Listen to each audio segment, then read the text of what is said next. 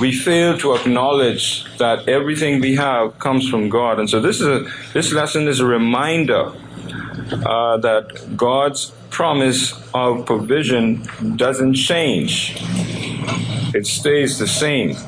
He is not only the creator of life, but he is the giver and sustainer of life. And so he provides all that is needed for life to be sustained.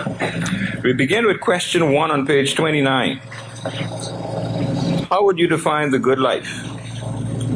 How would you describe the good life? People talk about living the good life.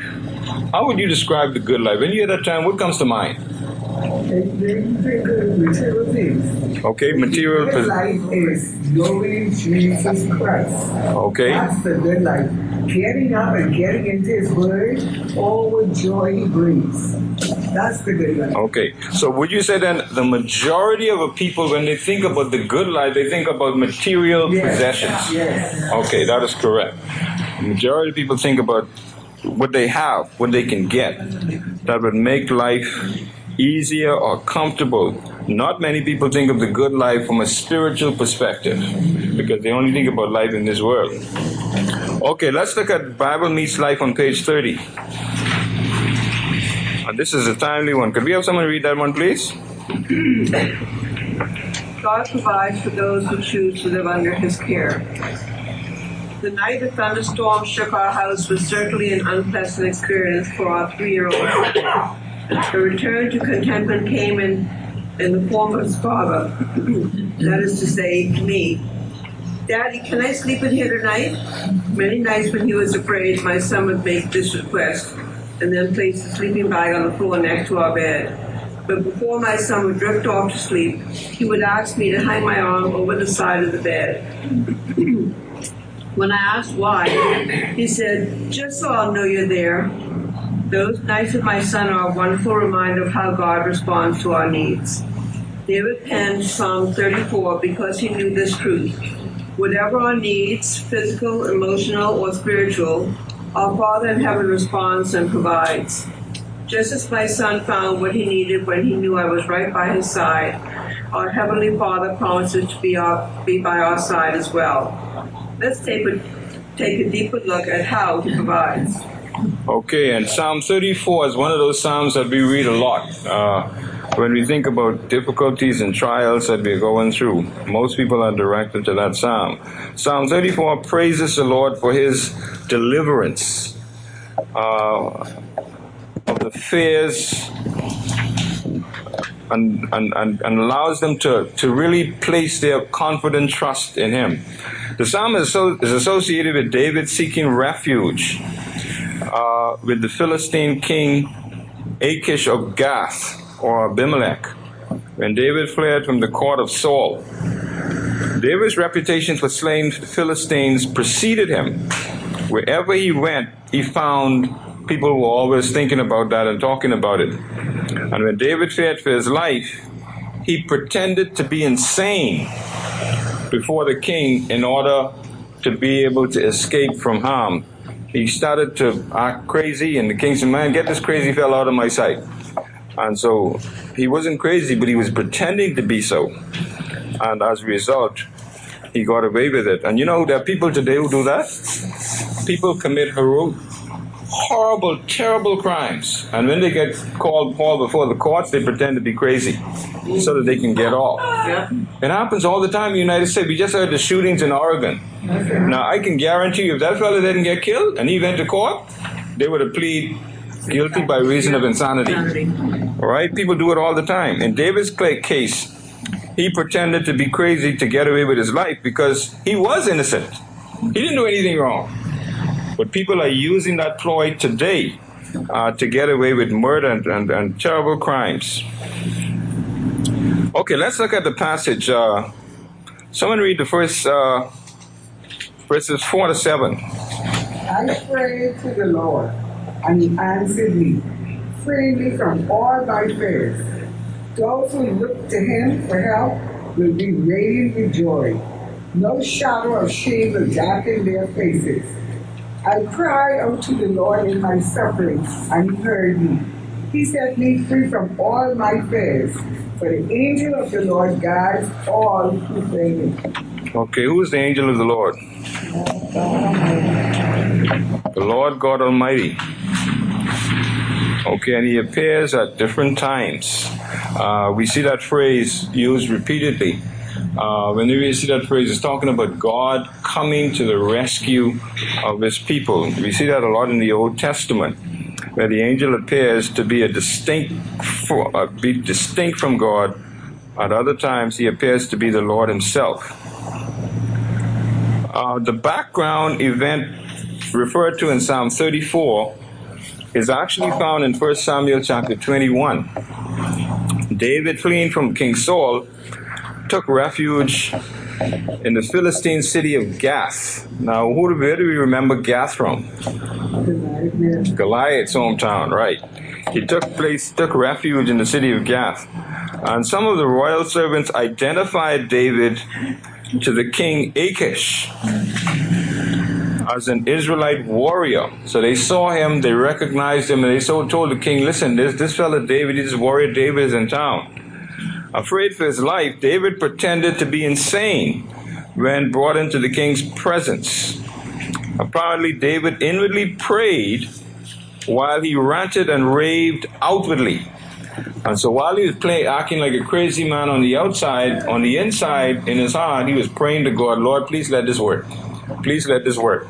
Please let the king think I'm really crazy so that he can get, get rid of me. That's sort of like the prayer he was praying in his heart. So even though his outward actions was that of an insane or crazy person, inwardly he was actually communicating with God to get him out of this this this uh this scrape that he was in. And so Achish thought him to be crazy, thought he was a crazy man, and uh, told the gods to get this crazy man out of my presence. And David realized that it was the Lord's response to his heartfelt plea for deliverance, not his pretense that secured his deliverance. In other words, David credited his getting thrown out of the king's presence as the Lord's doing. He didn't give he didn't credit it as plain crazy as the, the reason why it happened. Okay? He credited God's answer to prayer. In other words, when he was when he was praying, acting like a crazy man on the outside and praying inwardly on the inside, he says, "God answered my prayer, and God delivered me from this the presence of the king." Some years later, he wrote this psalm to show how the Lord delivers the righteous when they call upon him. Okay, so this psalm is a good psalm for us to use as an example of how God delivers his people when we find ourselves in trouble. You can be creative. But while you're being creative, in other words, put it this way you pray as if everything depended on God, and you do whatever you need to do as if everything depended on you. That's another way of putting it, because that's exactly what David did. David acted crazy because he felt that it all depended on him, but inwardly he trusted God because he knew that only God could get him out of this mess. Verse 4 God responds when we call to him. In verses 4 and 6, David testified how the Lord heard his prayer and delivered him from his terrifying ordeal. Nine chances out of ten, if David hadn't done what he did, he probably would have been killed. He would have been killed. Because remember, he was in the hometown of Goliath. And of course, the town suffered tremendously when, when Goliath got killed uh, by David. You know, a lot of things happened, and so they were all out to get this fellow. But when they saw that he was a crazy man, uh, they, they said, well, you know, you can't kill a crazy person. He already suffering enough. Okay, get him out of here. Probably his, his insanity is enough suffering. Let him go on to, con- to continue to suffer. Okay. Um, question number two. What does it say? Question number Okay. What emotions do you experience when you read these verses? What emotions do you have when you read the verses of this, this passage that we just read? Do we get any emotions at all? To me, when I read I get so lost in home. I just draw an illustration of this. Then I heard about Chris, and they said they're going to be him. I say, Lord, bring him down to the Miami area. Mm-hmm. When I hear last night, he's in my, and he said, God. Praise the Lord. So there you go. That's an answer to prayer. I, I, I tell you, he keeps me excited. Where was he before? Uh, and, and I'm getting while I'm taking the book in Tampa. Okay. So he's closer. He's ready, man, but the, he's, the point is, he, I said, Lord, bring him down in my ear, and, he's in my ear. Oh, praise the Lord. God is awesome. Praise the Lord. Notice verse 6. David, David rephrased his testimony in verse 4, and he spoke in the first person. He said, I sought, I sought. Okay? This time he spoke in the third person. This poor man cried. Poor is not a reference to financial poverty. Rather, it is an admission of David's helplessness in facing his fears and troubles apart from the Lord's intervention. Okay, so when we think about ourselves as this poor child of God cries unto the Lord, you're talking about yourself as one who is helpless and hopeless. Doesn't have anything to do with financial poverty. But you're talking about a person who is helpless to do anything to prevent themselves from suffering anymore. And you're calling upon the Lord to help. And so rather his admission is helplessness. The phrase, and the Lord heard him, is a parallel to, and he answered me. And he answered me. How many times can we say that when we make a prayer request to the Lord? To say, the Lord answered me. That's a good feeling, isn't it? To know that you pray to the Lord God Almighty, and little you, finite little being like you are, the infinite God responds to you. Boy, that's powerful. But God does it. And He does it all the time. And I believe He does it because a tiny little remnant in the Bahamas prayed for that storm not to come our way. And even though it stayed over those islands for a few days, God was God was speaking. He was saying something. Yes. And we probably haven't gotten the message yet, but he was saying something. Oh, yeah. Okay, and then of course on the lighter side, someone said it's better in the Bahamas, so Joaquin didn't want to leave. Okay, question number two. Oh, we read question number two. You ready, right? Look at let's let's read the passage on page thirty-two. Let's have someone read that uh, the chap the paragraphs on page thirty-two. David began Psalm 34 by praising God, and he invited us to join him in proclaiming God's greatness. Verses 4 through 7 shows us why God's greatness was on David's mind. Whatever need, whatever need David experienced, God was there to meet to meet it. Look at the actions David mentioned and the subsequent responses from God. When we seek the Lord, He answers and delivers. Verse 4. When we look to the Lord, He fills us with His joy. Verse 5. When we cry to the Lord, He hears and answers and saves us. Verse 6. When we fear the Lord, He encamps around us. Verse 7. God never intended for us to navigate the challenges of life on our own. He wants He wants to be by our side every step of the way. His desire is for us to be acutely aware of His presence, of course, of His presence. Of course, God will not force His presence and provision on us, but when we seek Him, look to Him, cry out to Him, fear Him, He will be there for us. Notice in verse 6 that no problem is too big for our God. God will deliver the one who calls to him from all of his troubles. The greatest comfort comes in verse 7. God doesn't just provide what we need, what we need, he provides himself.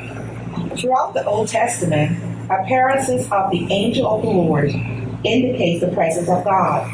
He is always near. God is not an elusive deity we have to search for, we have to search far and wide to find. Rather, he encamps around those who fear him. Okay, he encamps around those who fear him. You don't need to go looking for him, he's always there. As we move to verses 8 to 10, we'll continue to see David's thankfulness for God's provision, especially the provision of his presence. Notice verse 8 to 10. Taste and see that the Lord is good. Happy is the man who takes refuge in him. You who are his holy ones, fear Yahweh. For those who fear him lack nothing. Young lions look, lack food and go hungry, but those who seek the Lord will not lack any good thing. Notice that? Those who seek the Lord will not lack any good thing. So we have seen that satisfaction and goodness are ultimately found in God alone. Next, David encouraged fellow believers to taste the goodness of the Lord for themselves. You see, you can describe as much as you can how good God is to an individual, but the best thing you can do for them is to tell them, listen, taste God's goodness for yourself by having a relationship with Him. I can explain it in all, all the flamboyant and pretty words as possible, but the only way you can experience it is if you have a relationship with God Himself. And that's what David is doing here. He's saying, taste and see that the Lord is good. My words are not enough to get to convince you. Take God and try Him for yourself. A person who takes refuge in the Lord for safety is described as happy. Happy. The Hebrew word for happy is also translated blessed. And those who walk in a right relationship in God, notice a right relationship with God, and experience the joys of His goodness. Those who take refuge or trust in Him are indeed blessed. Okay, let's look at the uh, paragraphs on page 33.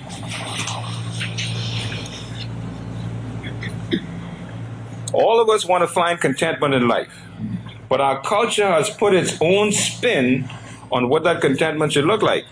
The world bases contentment on happiness and happiness on how much money a person has, the type of car he drives, the square footage of of a house, or a myriad of other unimportant things. As an alternative, consider what Jesus said about the good life. Watch out. Be on your guard against all greed, because one's life is not in the abundance of his possessions, according to Luke 12 15. Don't collect for yourselves treasures on earth, where moth and rust destroy, where thieves break in and steal, but collect for yourselves treasures in heaven, where neither moth nor rust destroy, and where thieves don't break in and steal. For where your treasure is, there your heart will be also. Matthew 6, 19 to 21. Don't miss the distinction present in verse 8. God doesn't simply provide good things for us, He is the ultimate good. God is the ultimate good. Taste and see that the Lord is good. Not the things the Lord provides is good now, but the Lord is good. Only God can fill our lives with true joy. How happy is the man who takes refuge in him? Verse 8. We waste, we taste God's goodness, all that he provides for us when we take refuge in him. Within the refuge of his presence, God has promised that he will not, that we will not lack any good thing. According to verse 10. This promise is for all who seek the Lord. And the key there is seek. Jesus stated this same truth in the Sermon on the Mount. Seek first the kingdom of God and his righteousness, and all these things will be provided for you. Matthew 6:33. Whatever your our needs, he is able to do above and beyond all that we ask or think. Remember that verse? We talk Yes. about we quote it all the time. That's Ephesians 3:20. Yeah. Okay? He is able to do above and beyond all that we can. In other words, he do more than you expect. Question number three. What does it say? How can we intentionally taste the goodness of God? And we have the answer right there in the passage. How do we do that? Intentionally taste the goodness of the Lord. Seek Him. Seek Him. That's the key. We seek Him. Okay.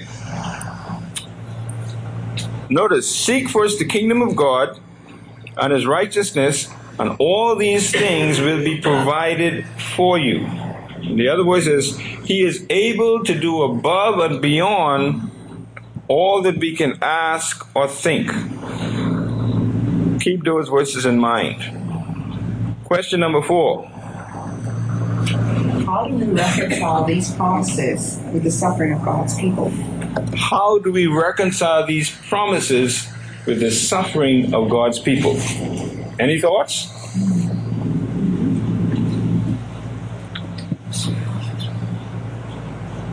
If God makes these promises, how do we explain the suffering that God's people go through?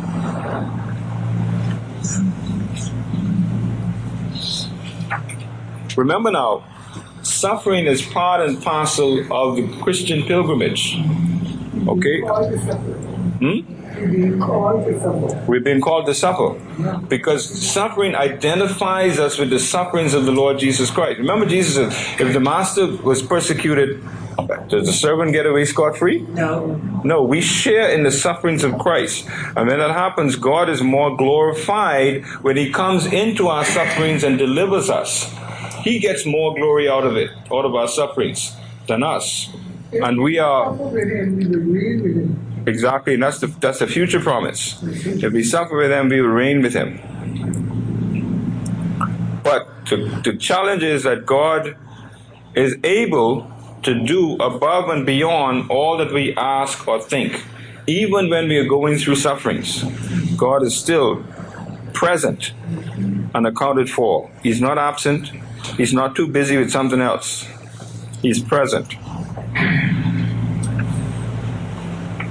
So, as we conclude the exploration of Psalm 34, we'll see some practical and inspirational words of wisdom in verse 11 and 14. But there's an exercise there.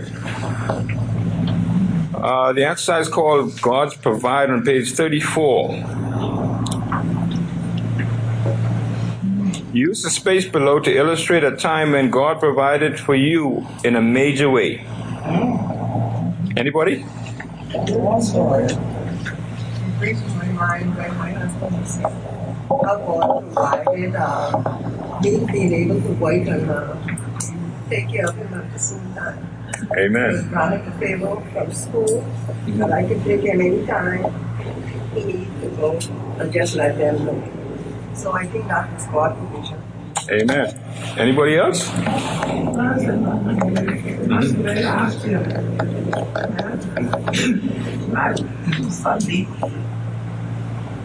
Taken ill and had to be transported um, periodically. You know, the distance there from where we lived to where we had to go to that hospital, Mhm. particular hospital. And just the transportation was there, and um, my son was able to get time off from work. Um, finally, the finance came through and he was able to take care of the finance. Okay, so God is able. God is able, and He provides in practical ways that only He could be attributed with what transpired, Yes. uh, so that He would get all the glory. Okay, verses uh, 11 to 14. Someone read 11 to 14, please. Come, my children, and listen to me, I will teach you the fear of the Lord. Do any of you want to live a life that is long and good? Then watch your tongue. Keep your lips from telling lies. Turn away from evil and do good. Work hard at living in peace with others. Okay, choice words, good advice. And we need to take note of. Uh, let's look at uh, page 35. We've already seen that when we fear God, according to verse 9, and seek Him, according to verse 10, He meets us in our need and provides abundantly. But what does it look like to seek and fear the Lord? The psalmist highlighted three important actions for us to follow. Number one, keep your tongue from evil and your lips from deceitful speech.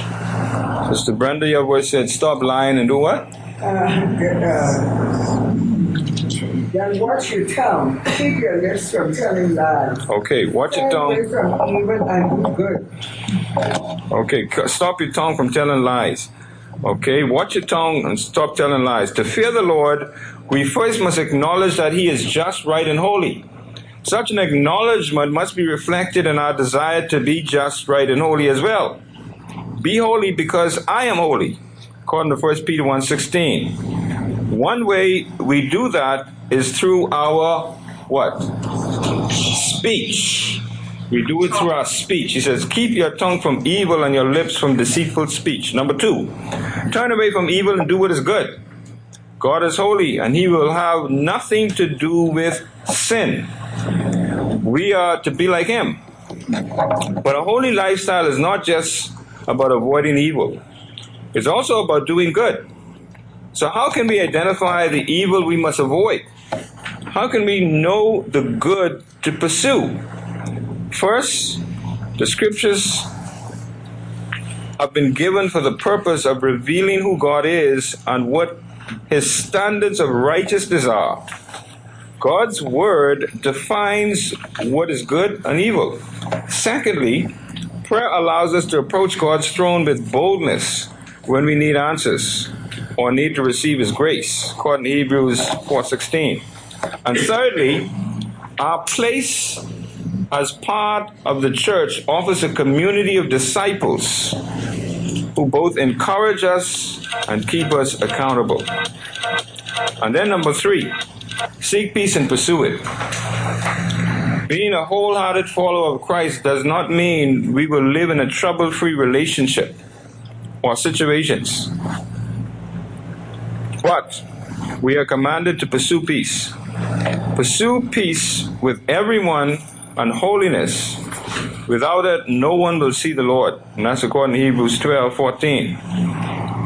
In other words, you run after peace. You chase after peace. Sometimes peace can be elusive. You chase after it, you run after it. You do whatever you can to catch peace, is what he is saying. Isn't that what we need in our country today in all this, this time of civil disobedience? When people are taking matters into their own hands and nobody's looking to resolve conflicts in a civil way? Seek peace. Whatever it takes to get peace, do it. Respond to, to God with fear, reverence, and holy submission. When we do, we will begin to experience His grace and provision in all its abundance. Question number five. Since God is our provider, what is our responsibility in experiencing His provision? Depending on him. Look to him. Total dependence on Him. Total dependence on Him.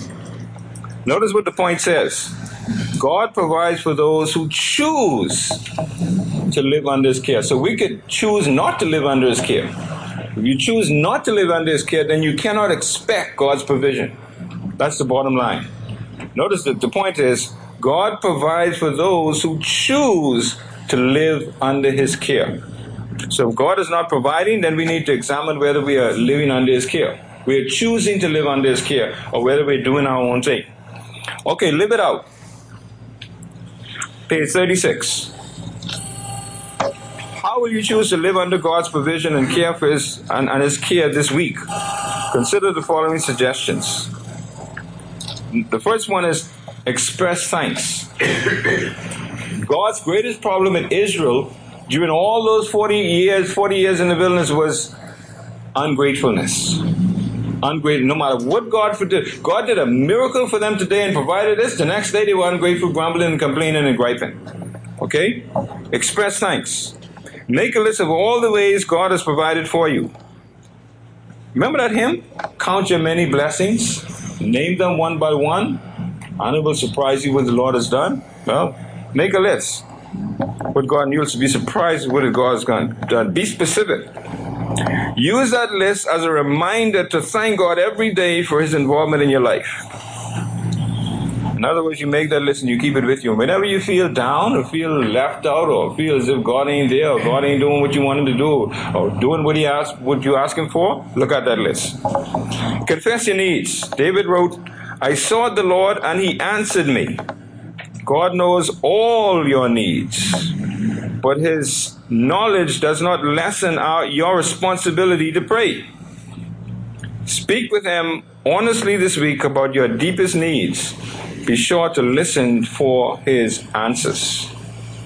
And then, thirdly, be confident, or, or rather, be a conduit of God's provision. One of the ways God has provided for you is through the love and generosity of others. Therefore, keep an eye open this week for situations and opportunities where God may want to use you in order to provide for someone else. And that's timely because those people in the islands that are affected need help now. So there's a good way to apply this third one. We can't protect we can't protect our children from storms of life forever. Nor will we be protected from every difficult circumstance. Yet we can live with our hearts at peace in the knowledge that God provides for us. What God provides for those who choose to live under His care. So you cannot expect God to provide for you if you choose not to live under His care.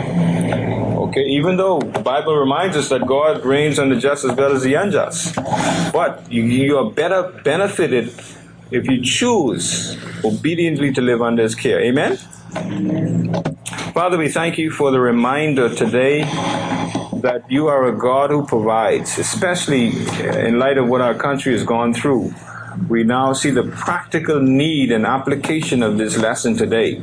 And we pray, O oh Lord, that we may take opportunity to apply it in our circumstances. Bless us now as we separate. We pray for your blessed benediction as we go into the service. We ask your blessings.